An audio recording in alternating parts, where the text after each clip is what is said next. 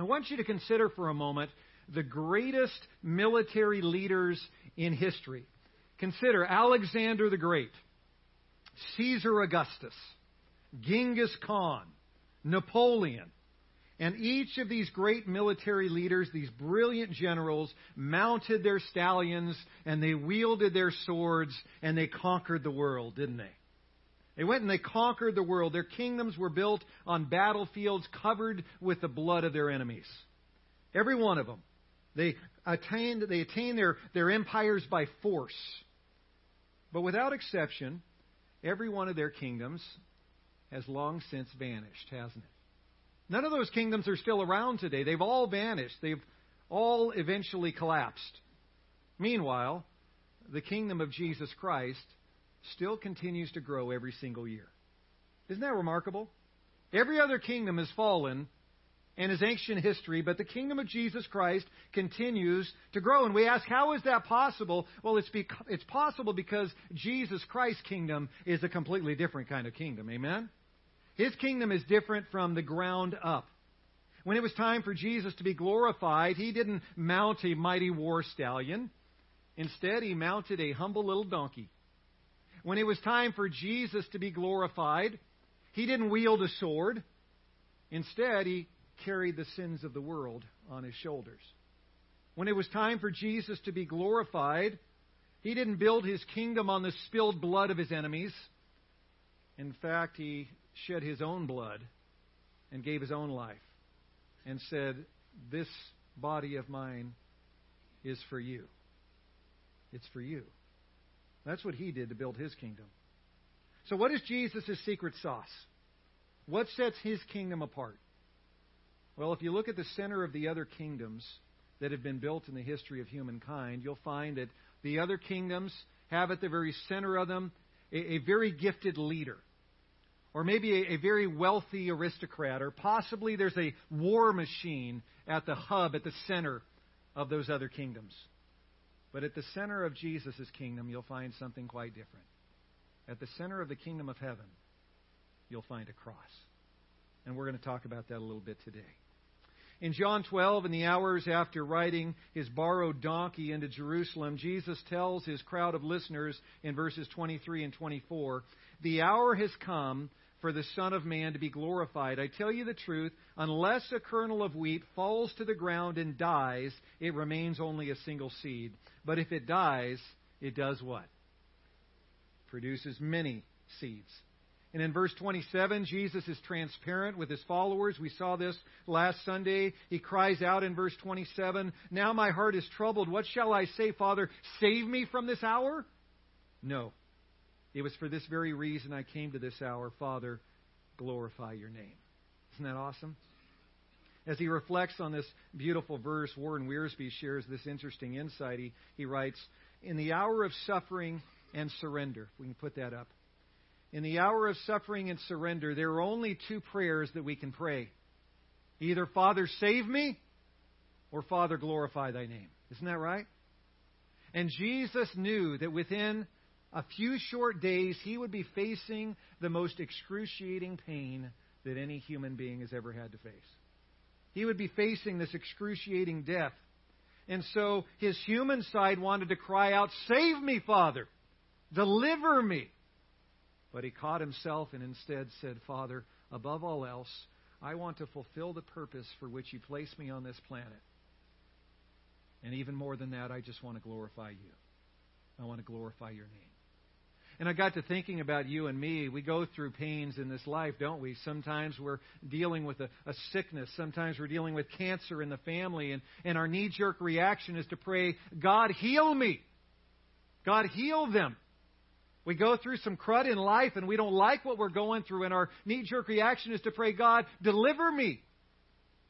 And then I wonder if at times like Jesus we catch ourselves and say, you know, on second thought, Father, if I need to go through this stuff, if I need to go through this illness more than anything else, I just want to fulfill the purpose for which you put me on this globe. And I want you, O oh Father, to be glorified. Father, glorify your name. What a glorious prayer. Father, glorify your name. In verse 28, God the Father responded to Jesus' prayer. It's the third time during Jesus' ministry uh, that the Father spoke in an audible voice from heaven. At Jesus' baptism, remember the Father spoke from heaven. As the Holy Spirit was descending, the Father said, Oh, this is my beloved Son, whom I love. With him I am well pleased. And then he said the exact same thing when he was on the Mount of Transfiguration with Peter and James and John, and he's there on the Mount of Transfiguration. He appears with Moses and Elijah. And the Father speaks from heaven, This is my beloved Son. With him I am well pleased. And then the Father adds one more short sentence Listen to him. That's what he tells Peter, James, and John. Listen to him. And here God speaks for the third time from heaven. And what does he say here in John 12 28? As Jesus' crucifixion is approaching, the Father says, I have glorified my name and I will glorify it again. Well, that's where we pick up today in verse 29 of John chapter 12. Say amen if you're there. Here we go, beginning in verse 29. A voice came from heaven, I have glorified it and will glorify it again. The crowd that was there and heard it said, said it thundered. Others said an angel had spoken to him. Jesus said, This voice was for your benefit, not mine. Now is the time for judgment on this world. Now the prince of this world will be driven out, but I, when I am lifted up from the earth, will draw all men to myself. He said this to show the kind of death he was going to die. The crowd spoke up.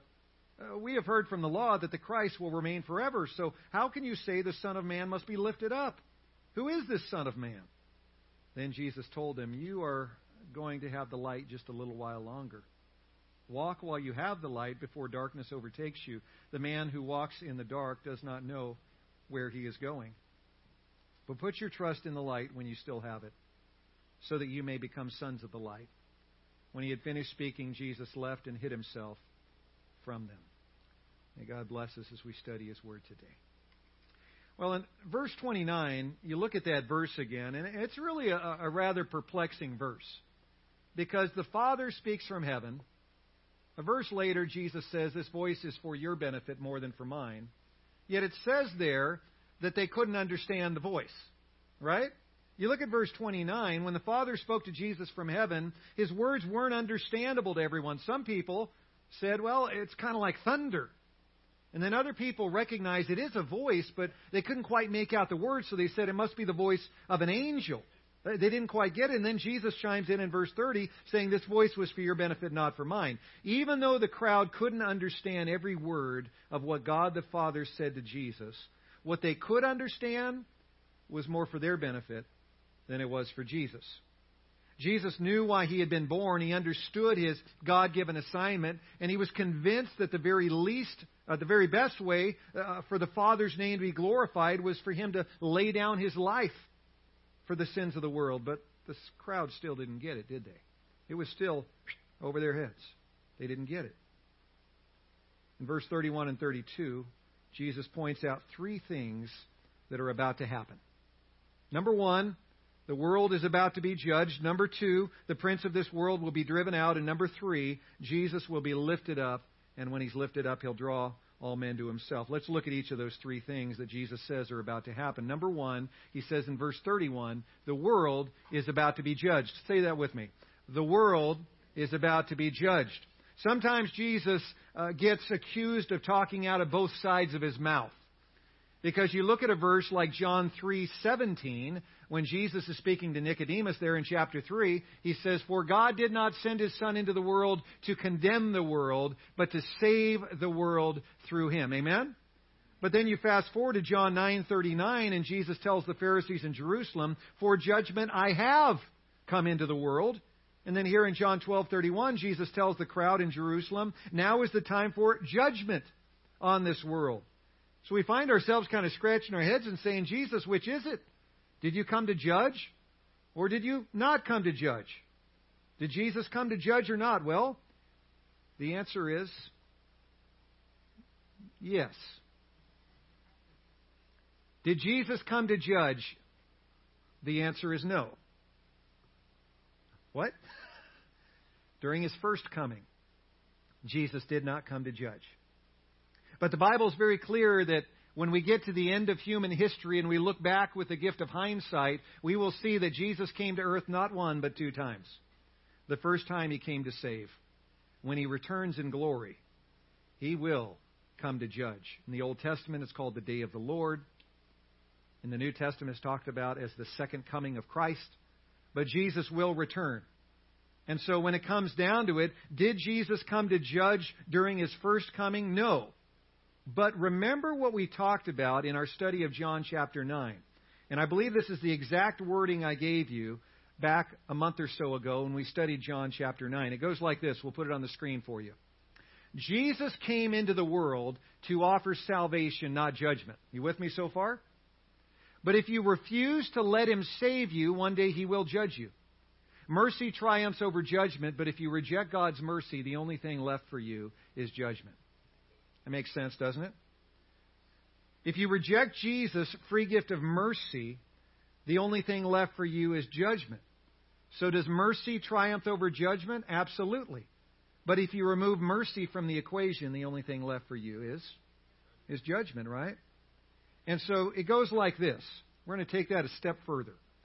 The cross of Jesus Christ is the dividing line between God's mercy and God's wrath, between God's grace and God's judgment. So, what side of the line you fall on has everything to do with how you respond to the cross. So, this came to me this morning. I think it'll be a blessing to you. I thought of judgment coming at me like a runaway freight train. That's judgment, isn't it? Judgment is coming after you like a runaway freight train because the Bible is very clear that you have sinned and fallen short of the glory of God. I have sinned and fallen short of the glory of God. So as judgment bears down on me like a runaway freight train, there's only one thing that will stop that freight train, and it is the cross of Jesus Christ planted firmly on the tracks. Amen? So when that freight train is coming, if it hits the cross because I've reached out at the cross to the mercy and grace that Jesus Christ offers, I will be saved from judgment. But if I come to the cross and I say, you know what, I don't want anything to do with your grace or mercy, I'm going to face the wrath and the judgment of that freight train that's bearing down on me. That's what the cross does. It stops the runaway train. Thank you, Jesus, for that offer of grace. The world is about to be judged. Even at his first coming, the cross is the dividing line between forgiveness and judgment, between God's wrath and God's grace. Jesus, number two, Jesus says the cross, excuse me, the prince of this world will be driven out. Say that with me. The prince of this world will be driven out. I think you need to say that like you mean it. The prince of this world will be driven out. Anybody excited about that? Who's the prince of this world? Yeah, Satan, the devil. That's just another name for the devil. The prince of this world will be driven out. So Jesus is saying not only does the cross result in condemnation for those who reject it, the cross of Jesus Christ also seals Satan's fate. Isn't that good? It seals his fate. Interestingly, when Jesus was crucified, Satan thought he had won. Think about it from Satan's perspective. The Son of God is dying on a cross. And he's thinking back over the last 48 hours or so, hot damn, I did it. He can cuss because he's the devil. I'm not allowed to do that, but I was just quoting him. He's looking back at the last 48 hours and saying, Look what I did, man. One of Jesus' chosen 12 disciples, Judas Iscariot, I filled him with myself, and he betrayed Jesus. Ha ha, got you, Jesus. And then he looks at what he did to those Pharisees and the Jewish leaders in Jerusalem. You know, Satan was whispering in their ear when Jesus stood before Pontius Pilate, and he was whispering in their ear, Crucify him, crucify him. Tell Pilate to crucify him. And what did they tell Pilate to do? They told Pilate to crucify him. And then he can't believe it. There is Jesus dropping his head, dying on the cross. He thought he had won. And so Satan and the, the demons in hell were probably celebrating like it was uh, New Year's Eve and the Super Bowl and July 4th all rolled into one. They thought they had won. But what actually happened? What appeared to be Satan's victory was actually his defeat. Because out of the cross would flow the greatest good ever to come to the history of the world. Over the next 2,000 years, billions of men, women, and children who Satan was convinced were all in his hands would be snatched out of his hands and enter the kingdom of God through Jesus Christ. And Satan himself would one day be thrown into the lake of fire for all eternity. He thought he had won, but he had lost miserably when Jesus died on that cross. Yes, Satan is still running around the earth like a roaring lion looking for someone to devour. But make no mistake about it, because of the cross of Jesus Christ, the roaring lion is a toothless lion. Amen? He can make a whole lot of noise, he can stir up a whole lot of trouble, but he cannot snatch a single follower of Christ out of Jesus' hands. Isn't that awesome? So the next time he starts roaring, you just tell him, I know you're toothless. Get thee behind me, Satan. Get thee behind me, Satan. Because of the cross, he is a defeated, defeated foe. Number three, Jesus says this also will happen. He says this in verse 32 When I am lifted up, I will draw all men to myself. When the Son of Man is lifted up, he will draw all men to himself. This is the third time that Jesus has spoken about being lifted up. Back in chapter 3, as he was speaking to Nicodemus, he said in verses 14 and 15, Just as Moses lifted up the snake in the desert, so the Son of Man must be lifted up, that everyone who believes in him may have eternal life. In chapter 8, verse 28, Jesus said to the Jewish leaders, When you have lifted up the Son of Man, then you will know that I am the one that I claim to be. So what does Jesus mean when he speaks of being lifted up? Well, he's referring to being crucified, isn't he? He's referring to the cross. That's how people in the crowd would have understood Jesus' words, because in his day, being lifted up from the earth was another way of saying being crucified. It was just another way of talking about crucifixion. It was an idiom for crucifixion. And just in case the readers of John's Gospel missed that little subtlety, John tells us in verse 33 he said this to show the kind of death he was going to die. Now, I don't want you to miss what Jesus says he's going to do when he's lifted up. Look again at verse 32. When I am lifted up from the earth, I'll do what? I'll draw all men, ladies, that includes you too, all mankind, all humankind, I'll draw all men and women to myself. Jesus makes it clear that he won't just hang out waiting for people to come to him. That's what most Christians do in their churches.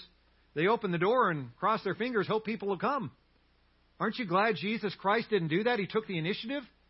He didn't just hang on the cross and say, well, when you get around to it, here I am. He actually draws all people to himself. We could paraphrase Jesus' words this way uh, When I am hanging on the cross, it'll be magnetic. Men, women, and children from every tongue, tribe, and nation will be drawn to me to receive God's unconditional love and grace. Isn't that awesome? He's going to draw us to himself. Well, surprise, surprise, we find out in verse 34 that the crowd was confused by Jesus' words. Once again, went right over their heads. They point out to Jesus what they had learned from the Old Testament. They had learned from the Old Testament that when the Christ comes, he'll set up an earthly kingdom and remain forever. Which leads them to ask two questions. Uh, question number one, Jesus, how can you say the Son of Man must be lifted up and crucified? That doesn't make any sense based on what we've learned from the Old Testament prophecies about the Messiah's kingdom. And then number two, who is this Son of Man if he's not who we think he is? So the Jewish crowd knew that the title Son of Man was used in the Old Testament book of Daniel, referring to the coming Messiah, the coming Christ. So what Jesus was saying didn't make sense to them. It didn't jive with their favorite Old Testament scriptures about the coming Messiah. Uh, how many of you have favorite Bible verses? Okay, every hand should go up. If you don't have any favorites, get some favorites. We all have favorites, and usually it's the uplifting, motivational, happy promises of God, right? We all love Romans 8:28. It's my favorite verse. And we know that in all things God works for the good of those who love him and are called according to their purpose. We all love uh, Philippians 1:13, don't we? It's a great verse. If God is for us, who can be against us? We all love Jeremiah 29:11, for I know the plans I have for you says the Lord, plans to prosper you and not to harm you, plans to give you hope in a future. We love those positive verses. Some of the others that talk about judgment and wrath and my own sin, we don't memorize those as quickly, do we? Well, the Jews were no different. They had their favorite scriptures in the Old Testament that talked about the Messiah who would finally deliver them from Rome, and so they memorized these scriptures. They knew these scriptures. They loved these scriptures. Scriptures like Daniel 7:14, uh, saying that Christ's dominion is an everlasting dominion that will not pass away, and his kingdom is one that will never be destroyed. They loved Ezekiel because Ezekiel talked about the new son of David, the new king that would fall in David's line. This new King David will be king over them, and they will have one shepherd, and he will be their prince forever. They loved this prophecy about the Messiah from the Psalms in Psalm 89 4. God will establish your line forever and make your throne firm through all generations. And so they knew these scriptures, they loved these scriptures, and they just didn't understand how the scriptures they loved about what the Messiah's kingdom would be like, how they could possibly jive with what Jesus is saying here. They knew that the Messiah would establish an everlasting kingdom. They knew that he was supposed to set up this throne and, and rule forever. So they basically say, Jesus, what are you talking about? Who is this Son of Man whose kingdom will be crucified before it even begins? They didn't understand. I love how Chuck Swindoll responds to this. Listen to this insight. He writes The crowd's challenge reflects a theological problem concerning the Messiah, which really persists among Jews even today. The Messiah described in the Old Testament is a warrior king who will vanquish Israel's foes, lead them into prosperity, and rule the throne of David forever. Yet he is also a suffering servant who will die on behalf of his people. How can a dead man vanquish any foe and rule from any throne? That's a good question, isn't it? These are the scriptures we love. He's supposed to rule forever, but also we know some other scriptures are talking about him suffering and dying. How do we reconcile these two? And this is something I didn't know before I read this insight from Chuck Swindoll. He goes on to write The crowds are to solve the conundrum. Many Jews theorized, as many do today, that the Messiah would be two individuals acting in concert. Did you know this? I didn't know this. The Jews in Jesus' day and many today believe that there are going to be two Messiahs.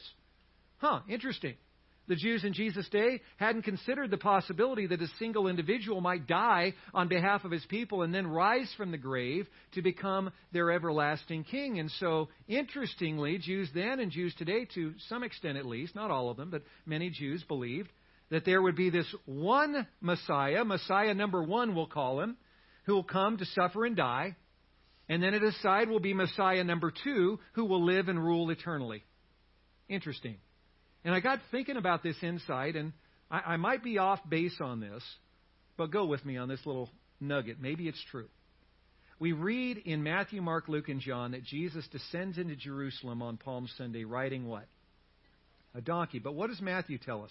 He adds one extra detail. He tells us there were actually two donkeys.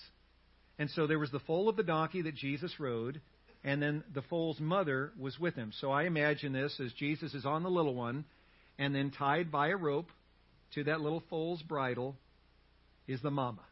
And she's in tow as Jesus is descending into Jerusalem. Two donkeys. What if Jesus was making a subtle statement as he descended into Jerusalem? Notice there's two donkeys, but only one rider. The larger of the donkeys is riderless. I want you to know, those of you who think there are going to be two Messiahs, there's actually only one Messiah and I am the one Messiah. I have come to be the suffering servant, but I will conquer death, and I will also be the soon and coming King who will rule forever. Amen? There's not two Messiahs, there's just one. Interesting. Is that what Jesus was communicating? No way to know for sure, but it popped in my head, so that may be a Holy Spirit thing. Who knows? What Jesus says to the crowd here in John 12, he also says to you and me. You're going to have this light for just a little while longer. So walk while you still have the light before darkness overtakes you. Put your trust in the light while you still have it so that you may become sons of the light. Well, let's pick up where we left off. Let's pick up in verse 31 here in John chapter 12 and go ahead and finish the chapter. Beginning in verse 37. Even after Jesus had done all these miraculous signs in their presence, they still would not believe in him. This was to fulfill the word of Isaiah the prophet Lord, who has believed our message? And to whom has the arm of the Lord been revealed? For this reason they could not believe, because as Isaiah says elsewhere, He has blinded their eyes and deadened their hearts, so they neither can see with their eyes, nor understand with their hearts, nor turn, and I would heal them. Isaiah said this because he saw Jesus' glory and spoke about him. Yet at the same time, many, even among the leaders, believed in Jesus. But because of the Pharisees, they would not confess their faith for fear that they would be put out of the synagogue. For they loved praise from men more than praise from God. Then Jesus cried out, When a man believes in me, he does not believe in me only, but in the one who sent me. When he looks at me, he sees the one who sent me. I have come into the world as a light so that no one who believes in me should stay in darkness. As for the person who hears my words but does not keep them, I do not judge him. For I did not come to judge the world, but to save it. There is a judge for the one who rejects me and does not accept my words. That very word which I spoke will condemn him at the last day. For I did not speak of my own accord, but the Father who sent me commanded me what to say and how to say it. I know that his command leads to eternal life, so whatever I say is just what the Father has told me to say. There's so much in this great passage. Look at verse 37.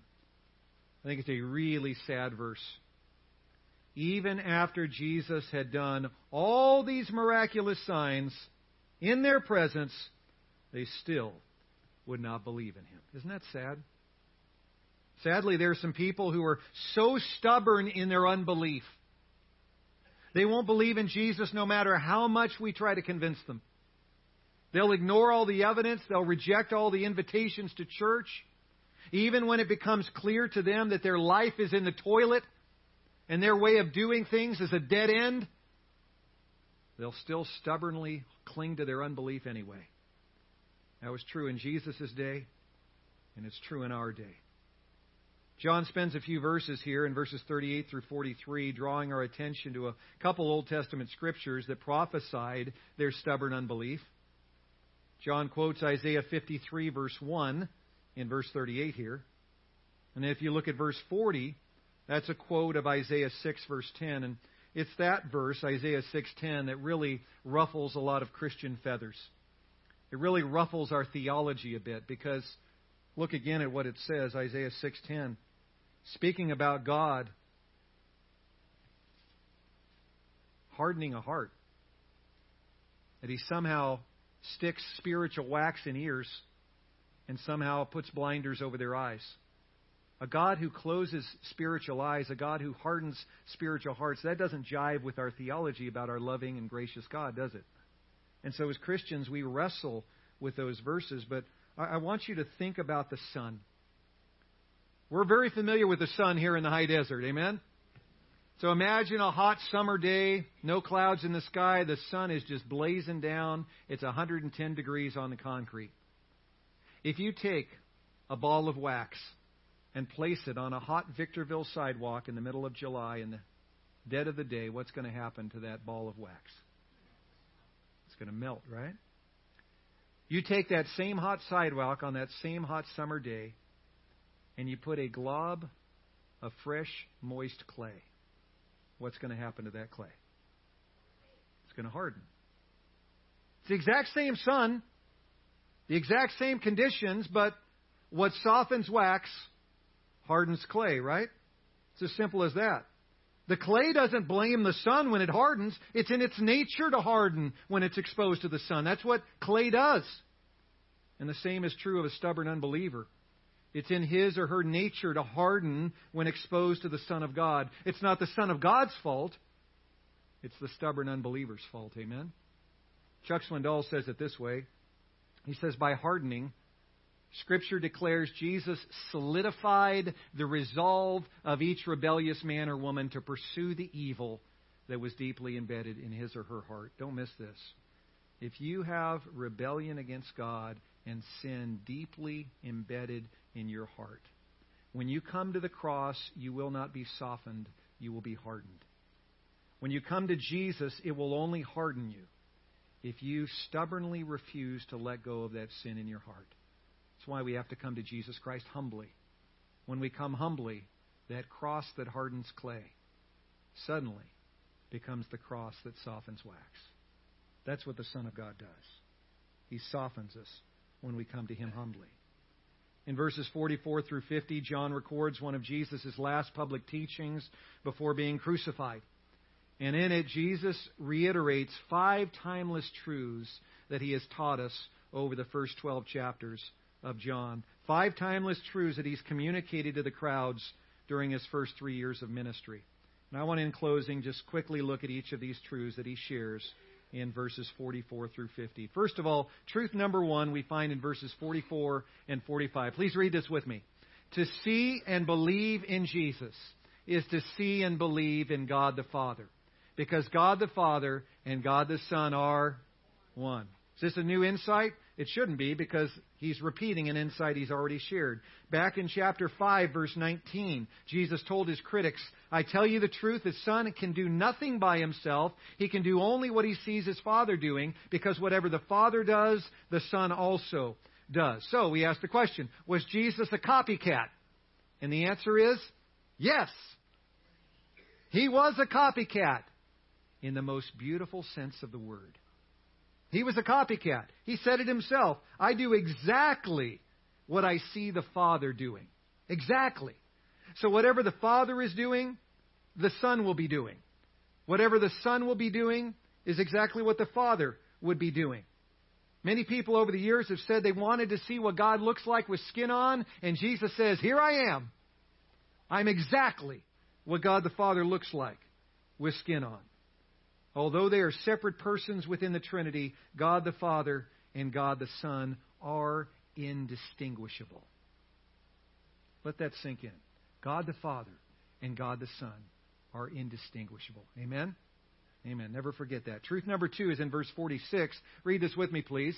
Jesus is the spiritual light of the world, and it is belief that flips your switch from darkness to light. I heard like two people reading that. Let's read that again.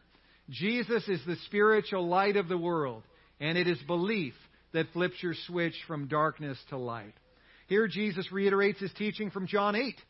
As Jesus was at the temple during the Feast of Tabernacles, remember the huge candelabras were there in the court of the women, and Jesus is teaching, and he says, I am the light of the world. Whoever follows me will never walk in darkness, but will have the light of life. And during his teaching there in chapter 8, Jesus makes it clear that belief is the key to entering Christ's light. There in chapter 8, verse 24, Jesus told the crowd, I told you that you would die in your sins if you do not believe that I am the one I claim to be. You will indeed die in your sins. So Jesus is the spiritual light of the world, and it is belief that in Him that flips your switch from darkness to light. If you're tired of being in the darkness, your first step is belief. You've got to believe and trust in Jesus Christ. Amen? How about truth number three? We find this in verses 47 and 48. Read this with me, please. Jesus didn't come to judge the world, but to save the world. But make no mistake about it, if you reject Christ, you are self condemned and will be found guilty on Judgment Day. Here Jesus reiterates the truth from judgment verses we mentioned earlier. John 3:17 For God did not send his son into the world to condemn the world, but to save the world through him. John 12:31 Now is the time for judgment on this world. So this truth should be pretty clear to you by now. Hopefully as we've said it a few times it's sunk in. Jesus offers you grace and mercy on the cross, not judgment and condemnation. But if you reject his mercy and grace, what will be left for you is judgment and condemnation. If you reject Jesus' grace and mercy, there's nothing left for you but God's judgment. Truth number four we find in verse 49. Read it with me, please.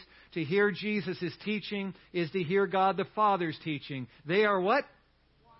One, One and the same. So, this is very similar to truth number one, but notice the difference. In truth number one, Jesus says, I do exactly what the Father would do. Here in truth number four, Jesus says, I say exactly what the, the Father would say. He's repeating what he had taught us in chapter 7 that God the Father's teaching is the spitting image of Jesus the Son's teaching. He makes it clear that he says exactly what the Father says. So to hear Jesus speak is to hear God the Father speak. Amen? Isn't that comforting? Isn't that reassuring?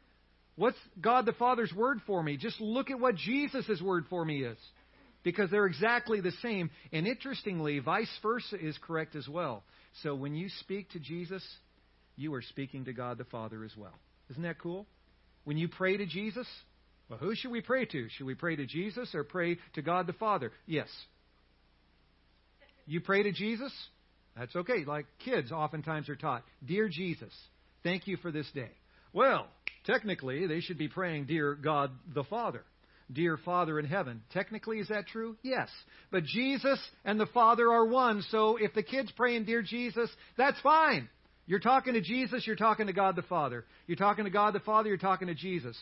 They are different individuals within the Trinity, but together they are one. Still blows my mind, but it's true. To speak to one is to speak to the other. Finally, truth number five from verse 50, say that with me. Embracing Jesus' commands to believe in Him and follow Him leads to what? leads to eternal life. Amen. Back in John 6, a day after Jesus fed the 5,000, the crowd asked him in verse 28, What must we do to do the works that God requires? And Jesus gives them an answer in John 6:29. To do the work that God desires, I need you to lay down your life as a martyr. Is that what he says? That's not what he says there. In order to do the work that God requires, I need you to tithe 100% of your income to the church. Okay? Make sure you put general fund on the memo line too. That's what he says there, right? If you want to do the work that God requires, I need you to feed 100 orphans. I need you to take care of 200 widows in their distress. Is that what he says? No, Jesus in John 6:29 says, "The work of God is this, to believe in the one that he has sent." And that does, it blows my mind. The word believe is used eight times in these final 14 verses of John chapter 12. Do you think perhaps Jesus is trying to tell us something? Believe, believe, believe, believe, believe, believe, believe, believe, believe. He's trying to tell us something. And so you get to the end of your life and you look back and you say, I fed a hundred orphans. I took care of 200 widows. I surrendered my body as a martyr. I gave 100% of my income to the church. You get to the end of your life and you've done all those wonderful works, but if you have not trusted in Jesus Christ and lived a life that reflects that belief and trust in Him, then you have failed. Jesus says the number one work that you can do as a follower of me is to believe in me. You believe in me, and as you begin walking down that narrow road to eternal life in heaven, every step of the way, every decision you make, every word that you speak, everything you even think, make sure it's drowned in belief. It's in belief. It's in belief. The work of God is this to believe in the one that He has sent. So, if you are truly believing in Jesus and following in Jesus' footsteps, congratulations you're on the road to heaven. Let's pray. Lord Jesus, thank you for your wonderful challenge today to walk in obedience to your commands, to walk by faith and not by sight. Lord, I thank you for dropping the cross smack dab in the middle of those train tracks with that freight train bearing in on us. There was nothing I could do in my own good works to stop that oncoming train. I could surrender my body to the flames. I could help the orphans. I could help the widows. But I'm going to get plowed down by that runaway train were it not for you. Lord Jesus, thank you for stopping the oncoming train of judgment and wrath. And we pray for ourselves that we would walk by faith and cling to that cross in, in humble belief every day of our lives. And we pray, O oh God, for our family members and our friends and our neighbors and our coworkers, oh God, who are stubborn in their unbelief and they come to the cross and they reject it and we invite them to church and they reject it. Lord, I pray that you would soften hard hearts and open closed minds because we cannot do it, only you can. And I pray that those around us that we've been praying for their salvation, that they would finally come to the cross, even this week, come to the cross and be saved for the glory of God. And I pray if there's anyone here who has never accepted Christ, that you'd pray right now, Lord Jesus, please forgive me. Please come into my life and wash me clean. I commit my life to you, my Savior and my Lord. And all God's people said, Amen. Amen.